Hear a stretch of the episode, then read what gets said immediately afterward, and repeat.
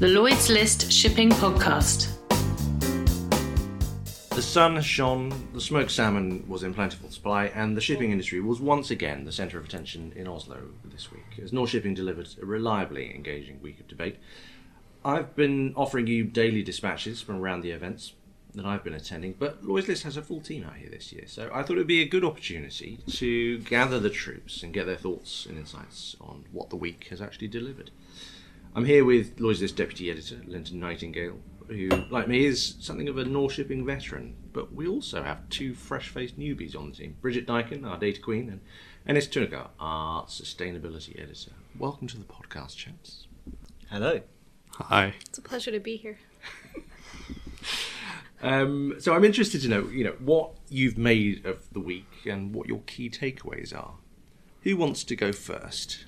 I can go first. Go. Um, okay, so I think this week has um, underlined the importance of uh, next month's MEPC. Um, and I think the key takeaway has been time is of the essence. Um, I'd say that it's clear that the industry is um, serious about decarbonisation, um, but it needs guidance and it needs concrete goals. Uh, clarity over fuels, supply, investment, and exactly what fuel cell will be. But I think there's clear challenges that need to be overcome. Um, I, I actually want to go back to earlier this week um, with some of these challenges, and I think one thing that uh, stuck out for me is not everybody is on board. Um, the president of Bahri Ship Management uh, was speaking on your panel, actually, Richard, um, and he, was talking, um, and he's responsible for uh, operating hundreds of ships on behalf of Saudi Aramco, and in in their um, terms, they said that they're way behind on the uh, sustainability decarbonisation front, and as he said, they are nowhere near uh, on the same track as Norway, our hosts, and other major European nations. And if the industry is to decarbonise, um, it's crucial companies such as Bahri too are on board, and it has to be a global effort. Um, I also attended the launch of the Global Maritime Decarbonisation Survey as well. And one thing that struck me um, was that respondents um, who were from the small, medium players or ship owners, um, and they're also clearly behind on the de- decarbonisation journey. Um, and they're crucial. They have, I think, they represent around 60%. And the theme this week has been on partnerships. And clearly, they need partners' guidance, as without them on board, uh, they represented so about 60% of the fleet. Um, the, the industry will fail spectacularly in um, achieving its decarbonisation goals. It's interesting uh, because, I mean, decarbonisation clearly has been front and centre of almost every single conversation this week. And, uh, but I wonder, you know, whether the industry's done a decent enough job of getting past the gloss of um, talking about what they intend to do rather than what they're actually doing. I think there's been an awful lot of, um, not necessarily greenwashing, but I do think there has been a lack of attention to the details.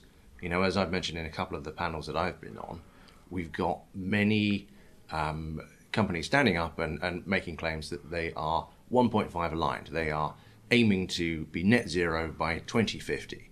And yet, the number of companies applying actual science based targets to these claims is barely making double digits. There are 11 that I can count that have actually done this. So I wonder if there is enough credibility in some of this bluster that we're getting this week. I mean, Enes, you know, you've been to a number of the same debates that I have. What do you make of what Linton's just said, and, and you know the the gaps in credibility that I guess are sort of starting to be exposed here?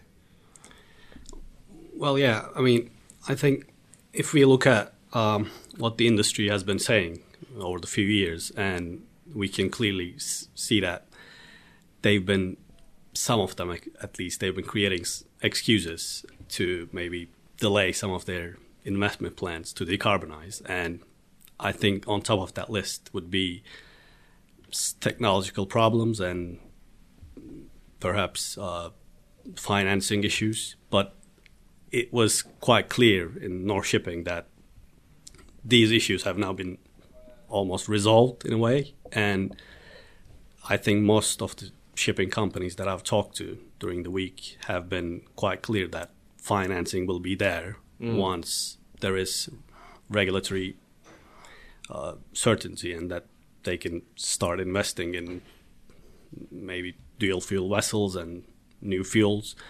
Um, and if if I can look at the technical technological side of things, uh, maybe go into detail on that. It it seems very clear that we will have um, dual fuel engines that will be able to run on uh, ammonia very soon in the next couple of years. I've talked to some of the engine providers, and they've confirmed that those engines will be ready in for, both four-stroke and two-stroke. And I think that takes one of the main boxes, uh, one of the main barriers that are standing in the way of shipping's decarbonization. And the next one is obviously financing. And the lenders that have been present in NorShipping were quite clear that they will be able to help shipping companies invest in these new technologies. And on the fuel side, I think it is obvious that we will start seeing some production of uh, hydrogen driven e fuels uh, in the next couple of years, especially in some of the Scandinavian countries. There will be uh, e methanol and e ammonia production in the next year or so.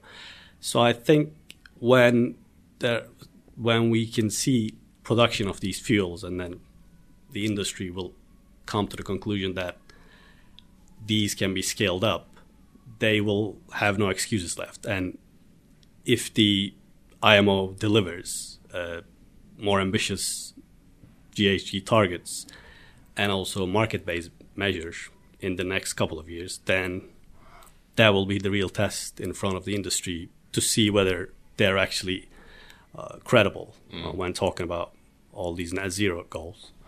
Yeah, I noticed there was a lot of caveats in that sentence. If, if, and if were the bits that I heard, and that's kind of the problem. We've got a lot of promises that if carbon pricing emerges, and if the IMO agrees a sufficiently robust target, and if the right demand signals are actually sent to the energy industry, yeah, we can do this. But the reality is, we're still focusing on 2050. My key takeaway from this week is that actually we really need to be focused on 2030. We've got seven years to be cutting 40% of the emissions. And yet, when Andrew Forrest from uh, you know, Fortescue Metal stands up, and he stood up two years ago and said, I will build a zero carbon ship, he couldn't get any engine manufacturer to actually deliver it. And the engine manufacturers are here this year saying, yeah, it'll be another couple of years. That's going to take us dangerously close to a 2030 target that we have absolutely no chance of hitting. So I think it's interesting, but I also think that there is a little bit too much gloss on some of these statements. Uh, Bridget, uh, decarbonisation not necessarily your bag. You're more interested in uh, you know some of the security risk, uh, some of the um, uh, more immediate geopolitical uh, context problems that we've got going on in the industry. What's your, your highlight from the week? I think the highlight from this week is that there it's a really complex um, situation right now in terms of geopolitics and, and security threats and, and compliance as well. And the takeaway that I have is that you know shipping can't really act in in a vacuum really, and some people or a lot of people are rather reactive, and it needs to be more proactive in understanding the threats and. Um, and getting ahead of issues as well um, because there's so many things that can impact your business and it's not necessarily that you're going to get the support from governments as well so everyone kind of needs to take on that that responsibility um, themselves so i think one thing we talked about in one of the panels was compliance people becoming, you know, superstars um, in what they do, and also the need for everyone to to take on that role. Um, to, to protect businesses because ultimately the, the supply chain when it comes to shipping there's so many weak points um, that can that can really expose you. Mm-hmm.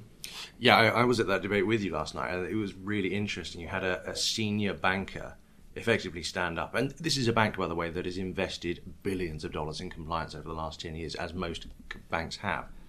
And yet he basically said that the shipping industry is a fraudster's dream. You've got big money, you've got huge gaps in terms of uh, uh, understanding the chain of beneficial ownership behind KYC just really isn't up to scratch across some of these, uh, you know, kinks in the uh, supply chain. And basically, it's getting much, much more complex to be able to detect um, some of the fraud coming their way. And we're not even talking about the state level sanctions, we're just talking about basic money laundering problems here. So, I mean, there are real problems. And this is coming from a bank. These are the good guys. These are the people that are actually going above and beyond on compliance. The shipping industry, I mean, realistically, most shipping companies are, are, lucky if they've got a decent enough CFO to deal with compliance, far less an actual compliance officer. So I think, you know, there is a huge gap in some of that um, geopolitical risk knowledge that is going to underlie some of the uh, compliance issues that are going to determine. Particularly, you know, we're talking in the context of the EU currently putting together its 11th package of sanctions against Russia. We know shipping's on the agenda there. We know that we're probably going to see some sort of uh, wording of ship to ship transfers and deceptive shipping practices resulting in bans from member states. But the wording is going to be so woolly and the compliance issues are so mm, undefined that I think this is going to be a real problem for the industry going forward. So we've got decarbonisation, we've got, you know, lack of substance, I guess, in some of the debates. We've got compliance risk, geopolitical problems. Um, but anything else from the week? Anything you want to raise? I, one of the interesting things for me in NorShipping is that it sort of exposes quite how um, vast the industry is. We often sort of talk about it as being a sort of singular, homogenous industry, and of course it's not. It's many, many sectors, and one of the benefits of things like NorShipping is you get to meet lots of different people who do things you maybe didn't even know existed in the industry. Uh, to our two newbies, the NorShipping virgins in the team. I mean, have you have you come away with any sort of uh, you know different thoughts about what shipping actually is?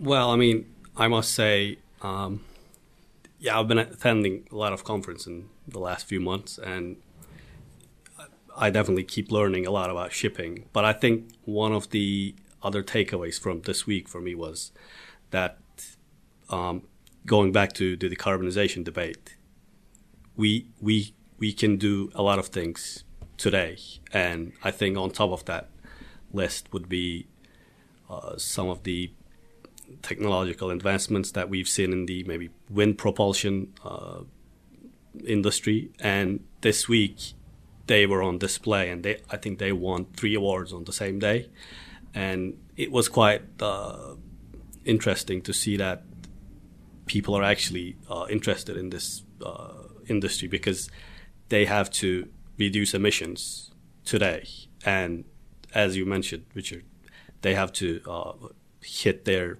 20, 2030, 2040 goals, and I think wind propulsion and other energy efficiency measures will be key in, in that aspect. And I believe there's there's a lot of uh, promise in, in that industry, and they can definitely deliver some of some serious uh, emissions reductions and you know yeah just overall energy efficiency. Bridget. Yeah, I think um, what I've learned is that everyone is in the same boat, no pun intended. Um, you know, not everyone is working towards the same goal, and um, and that you know expands across you know from decarb as well as to other issues like security and no one knows what the right answers are and um, there's a, a, willingness a willingness though to to learn and collaborate with one another to find um, to find the best solutions which I think is um, is a, re- a really nice thing to see. Linton, I mean you and I have been doing this for a while. Uh, it's I guess nice to see the likes of a former US presidential candidate, uh, a Nobel Prize winning economist, and, and, various other sort of industry rock stars coming up and telling mm. the industry how important they are. Um, sadly, I missed John Kerry's speech, but um, the one thing that I would take away that uh, a number of people were discussing his hair, which is apparently fabulous. He does have very good hair. Apparently, he has great hair. Um, but I, I, although I said I didn't hear John Kerry speak, I did get um, the minutes from what he uh, he said, and I think um, he. Uh, his message um, to the industry was, you know, I think he was it was quite heartfelt, and he, you know, laid it on a plate for us really that we have to act now, and some and someone external coming in and you know of his stature I know he's been doing his climate tour for a number of years now, but for someone to come and literally tell the industry you have to act now, um, it was quite striking from what everybody I've spoken to said. Uh, you know, it gave everyone a little bit of an oomph. But I think the, the key takeaway is I don't, you know, uh, uh, everyone's there's been a lot of talk this week about you know we need to take action, but uh, you know, talking us about talking about us being uh, NorShipping veterans, I have to say I had I heard exactly the same thing uh, pre-COVID at NorShipping, and I hope that you know when we arrive at the next NorShipping, um, these you know fuels are in place, engines are in vessels, and we're actually moving towards these 2030 goals, and it's not all just talk and hot air. Yeah, I, I, I tend to agree. Um, uh, you know, I have got a bit of heat this week for being quite so sceptical about um, actual progress and this gap between the rhetoric that's on show and the reality of what people are actually doing.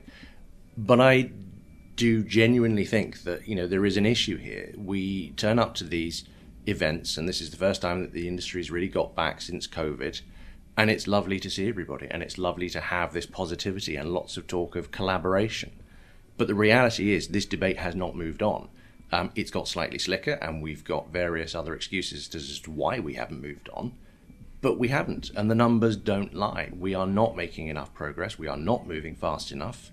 And frankly, I think the industry is in danger of, um, you know, having a real problem if we don't move fast enough. The further we leave this decarbonisation shift, the more expensive it gets. That's not my opinion. That's the opinion of numerous reports and numerous economists. And when the likes of, you know, Joseph Stiglitz, a Nobel Prize-winning economist, stands up and, and lays out the challenges for an industry that has geopolitical problems that it has absolutely no agency in resolving. Um, I think this is time for the industry to actually sit up and listen and understand that it is part of a rapidly changing and evolving, globally integrated supply chain. And it's going to have to find its place and it's going to have to have a more holistic conversation about how it deals with some of these problems.